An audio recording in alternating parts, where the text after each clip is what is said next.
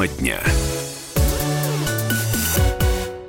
Антон Челышев у микрофона, радио «Комсомольская правда», прямой эфир. Эм, а прямо сейчас мы обращаемся к событиям, э, которые продолжают разворачиваться в Ханты-Мансийске. Именно там приземлился э, борт, э, выполнявший рейс аэрофлота Сургут-Москва из-за того, что один из пассажиров заявил, что захватывает самолет и потребовал, чтобы экипаж увел машину в Афганистан. А, известно, что у мужчины э, оружия при себе нет. Уже появилась определенная информация об этом человеке. Ему 41 год, его зовут Михаил Шаповалов. А, о нем известно э, кое-что, и я предлагаю прямо сейчас послушать э, фрагмент интервью со знакомой этого человека, э, Михаила, которого которого, в общем, может ждать достаточно суровое наказание за то, что он совершил. Э, известно, что у него есть определенные отклонения психические, однако, тем не менее, он считается абсолютно э, вменяемым. Ну, по крайней мере, от общества он не изолирован, а это уже о многом говорит.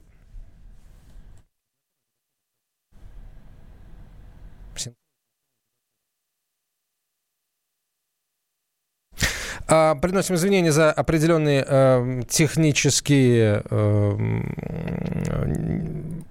неудобства, хотя э, мы, можем прямо сейчас послушать, еще раз скажу, знакомую этого э, человека.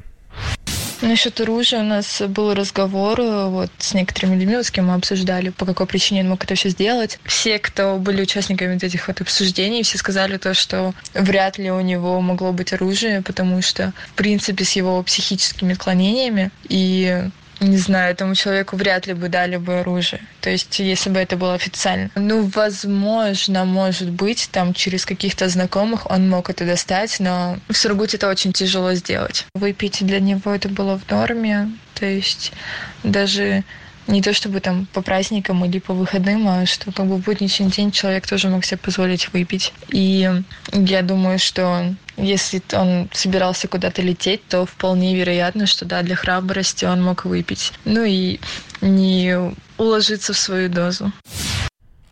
Вот как охарактеризовал этого человека его знакомая.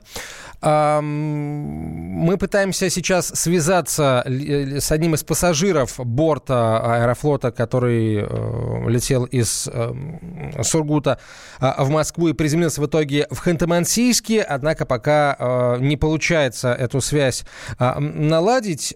Сразу, собственно говоря, возникает вопрос. Если человек изначально был пьян перед посадкой в самолет, то вопрос, почему его допустили в салон. Известно о том, что правила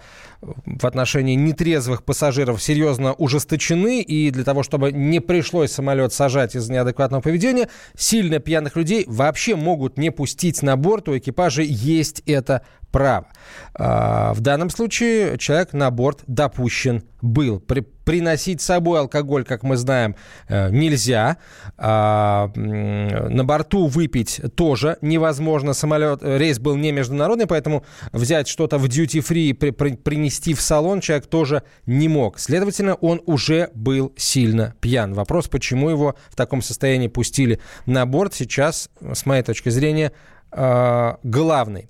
Э, мы дозвонились специальному корреспонденту телеканала «Югра» Василию Сысуеву. Он сейчас работает в аэропорту Ханты-Мансийска. Василий, здравствуйте. Что, что сейчас происходит в воздушной гавани?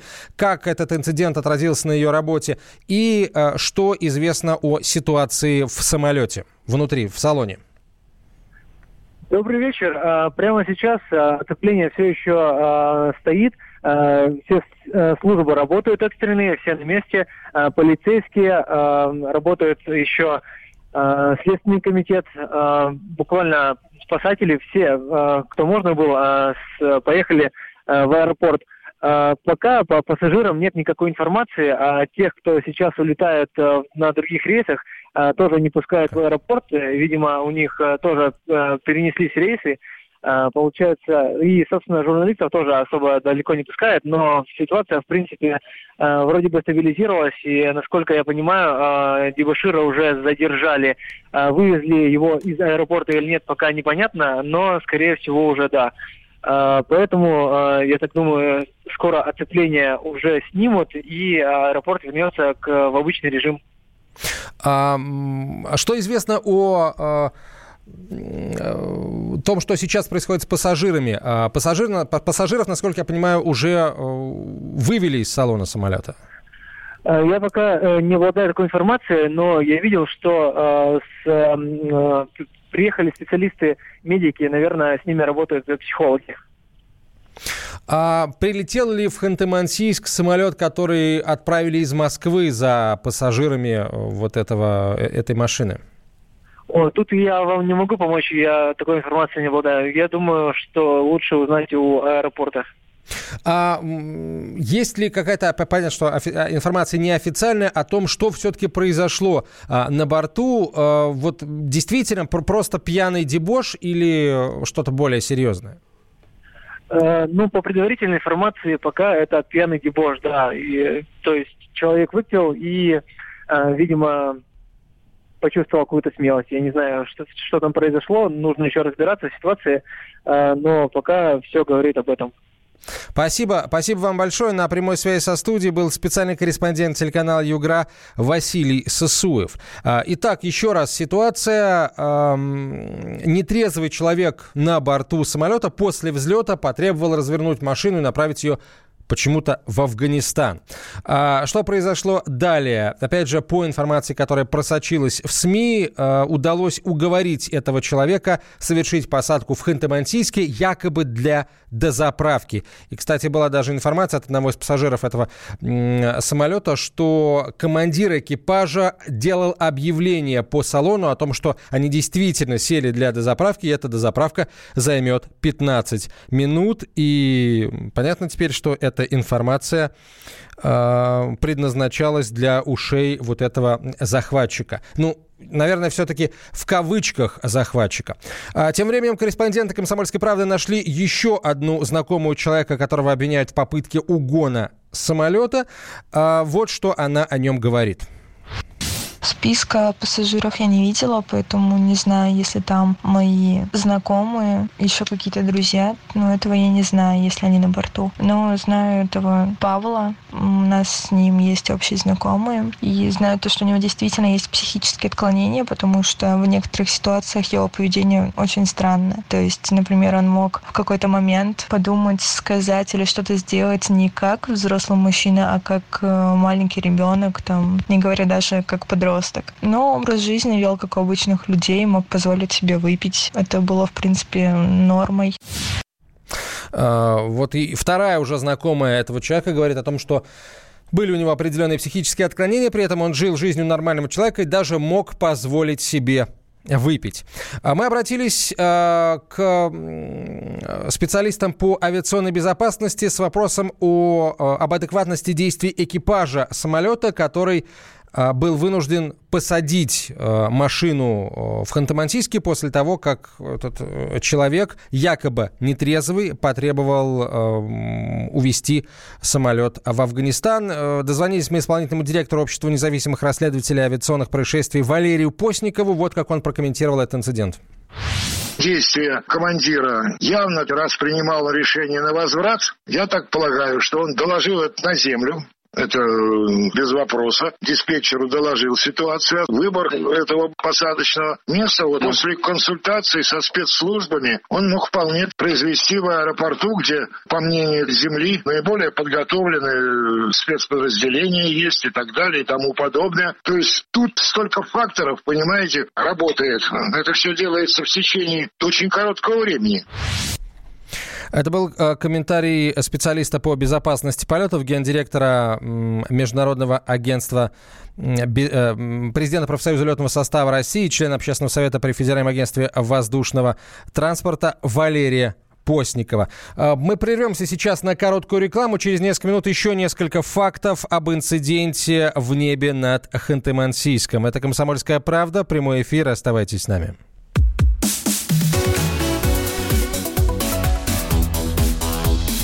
Тема дня. Будьте всегда в курсе событий. Установите на свой смартфон приложение «Радио Комсомольская правда». Слушайте в любой точке мира. Актуальные новости, эксклюзивные интервью, профессиональные комментарии. Доступны версии для iOS и Android. «Радио Комсомольская правда». В вашем мобильном.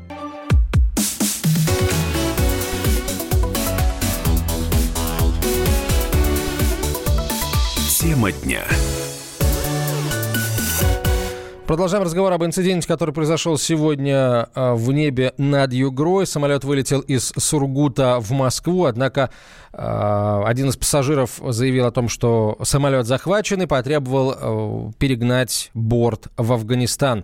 Самолет в итоге приземлился в Ханты-Мансийске, так как экипажу удалось убедить этого человека сесть якобы для дозаправки.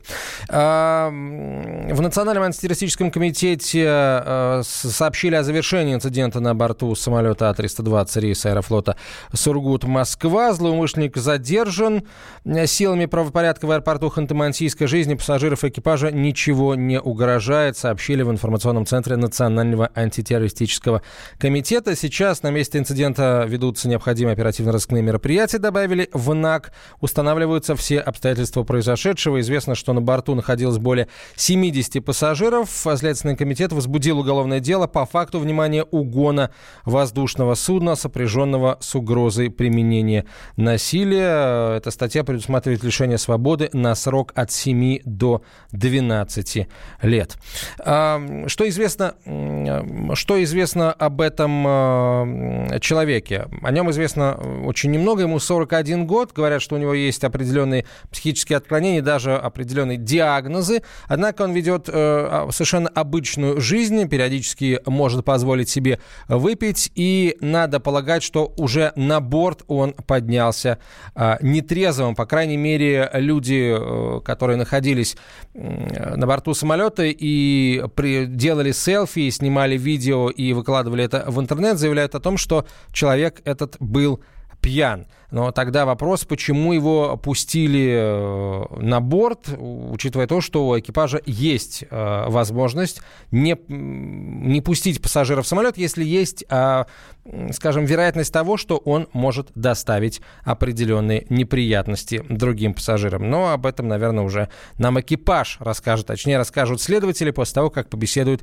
с членами экипажа. Кстати, вопрос вам, уважаемые слушатели, были ли вы свидетелями того, как э, Э, пьяных э, пассажиров не пускали на борт самолета или выводили э, из самолета до того, как он начал руление, то есть до того, как полет начался. Расскажите, как это происходило, вот что, что интересно, вот выводят только тех, кто совсем уже, что называется, лыка не вяжет и с трудом передвигается, или могут и, ну, вывести даже тех, кто еще не совсем потерял, утратил человеческий облик. Расскажите об, об обстоятельствах, э, свидетелями которых были именно вы. Ну а к нам присоединяется старший преподаватель Российской Академии Народного Хозяйства и Госслужбы, адвокат Андрей Некрасов. Андрей, здравствуйте. Здравствуйте. А, вот есть информация о том, что, э, скорее всего, это дело могут квалифицировать по статье э, «Угон», Часть 2, статья 211, э, статья, статьи 211, угон воздушного судна, сопряженного с угрозой применения насилия. Действительно здесь приговор может быть таким суровым, там, да, до 12 лет тюрьмы? Да, действительно, может быть и настолько суровым. Э, ну, конечно, надо прекрасно понимать, что вопрос квалификации содеянного всегда находится в руках правоохранительных органов, прокуратуры и, в конечном случае, суда. Поэтому это деяние может быть э, квалифицировано так или иначе. А как иначе? Как иначе?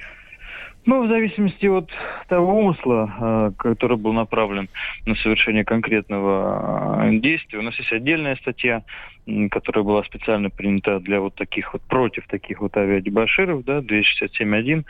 А, максимальная санкция по ней э, это два года лишения свободы, минимальная от 150 тысяч рублей штраф. Она в целом довольно широкая, касается, э, в принципе, любых действий, которые направлены на создание вот неких помех, э, опасностей для э, пассажиров судна, ну, например, воздушного судна. Так что есть она, она общая. Ну, в зависимости от того, что будет установлено на следствии уже в суде, таковая будет квалификация. А, вы, вы говорите, в зависимости от того, какой у него был умысел. А если человек, например, был пьян и не отдавал отчет своим действиям, то есть как это будет квалифицироваться? Как умысел или все-таки больше здесь данных в пользу вот дебоша? Ну, есть этой новой статьи. Которые есть преступления, которые совершаются настолько э, в одну из форм э, вины или умысел, или неосторожность. А, что касается нахождения в состоянии опьянения какого-либо, в том числе алкогольного, то это нисколько не смягчает ответственности, а наоборот ее отягощает при э, совершении преступных действий. Поэтому, что касается попытки угона, то это, естественно, преступление, которое можно совершить с прямым умыслом, то есть э, желая этих последствий, прямо их предполагая. Э, так что нет, здесь уж неосторожности, конечно, быть не может. А, еще тогда вопрос, э, как быть другим пассажирам, у которых очень сильно были нарушены планы, кто-то, возможно, опоздал на другие рейсы, им кому предъявлять претензии? Авиакомпании-перевозчику или этому человеку, по вине которого все случилось, или, может быть, обоим, и тому, и другому? Могут действовать и в обоих направлениях, потому что э, с самим этим угонщиком, конечно, будет э, сложнее работать. Это гражданские иски, возможно, иски в уголовном уже процессе. Э, что касается авиакомпании, туда в первую очередь э, могут обращаться к ней это, в принципе, ее проблема, по какой причине борт не взлетел. А, кстати говоря, сама авиакомпания, безусловно, будет иметь право на возмещение своих а, материальных потерь. А, в среднем в России это от полумиллиона до полутора миллиона рублей, это в среднем, что связано с сорванным рейсом. И в эту же сумму нередко входят те компенсации, которые по нашему внутреннему законодательству авиакомпания, перевозчик, обязана будет заплатить э, недовольным пассажирам, вот планы, которые были нарушены. Поэтому можно напрямую обращаться к авиакомпании и не дожидаться длительного вот этого уголовного преследования, если оно вообще будет. А вот, кстати, еще что интересно, Андрей, а, что, а, какие инструменты есть сейчас в руках у перевозчика? Они, они вольны самостоятельно определять степень опьянения и неадекватности пассажира для того, чтобы не допустить его к полету? Или здесь тоже в законе прописано, насколько пьяным должен быть человек или неадекватно себя ведущим для того, чтобы э, ему дали отворот-поворот прямо у трапа? Ну, нет, нет такого строгого критерия, насколько мне известно. Если авиакомпания полагает, что э, это лицо может вести себя агрессивно, вести себя так, как будет нарушать э, э внутренние правила этого перевозчика, наше воздушное законодательство, права иных пассажиров, то она вправе отказать ему в посадке на рейс. Ну и сегодня, разумеется, мы все знаем, что есть так называемые черные списки пассажиров. Они также возможны к формированию авиаперевозчиками а, на один год. Правда, а, туда можно включить соответствующего пассажира. Ну, каждая авиакомпания вправе их разрабатывать, принимать и пополнять. А, спасибо вам большое, Андрей. Андрей Некрасов был на прямой связи со студией, старший преподаватель РАНХИКС, э, РАНХИКС, известный э, столичный адвокат. А вот мнение генерального директора Международного агентства безопасности полетов Сергея Мельниченко. Кто чаще всего нарушает правила поведения пассажиров на борту? Это те люди, которые злоупотребили алкоголем. Не просто немного выпили, а именно злоупотребили то состояние, когда они не могут трезво оценивать свое поведение. Исходник, наверное, он здесь. И мне кажется, что если бы авиакомпании после прохождения всех формальностей непосредственно перед посадкой на борт ввели строгий фейс-контроль, на вот этом этапе уже можно было бы отсекать потенциальных пьяных людей, которые могут не контролировать свое поведение. Тогда, может быть, не нужно будет думать о том, какие штрафы вводить. Хотя я не против того, чтобы эти штрафы повышались, потому что, ну, сам несколько раз становился свидетелем вот таких ситуаций на борту. Это всегда не очень приятно, это отвратительно, это мерзко.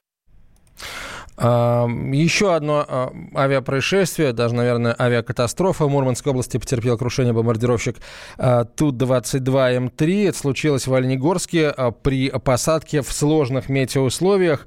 Сначала появилась информация о о том, что жертвой крушения стали э, два офицера, двое выжили. Э, чуть позже появилась новость о том, что еще один э, член экипажа разбившейся тушки, к сожалению, э, умер в больнице.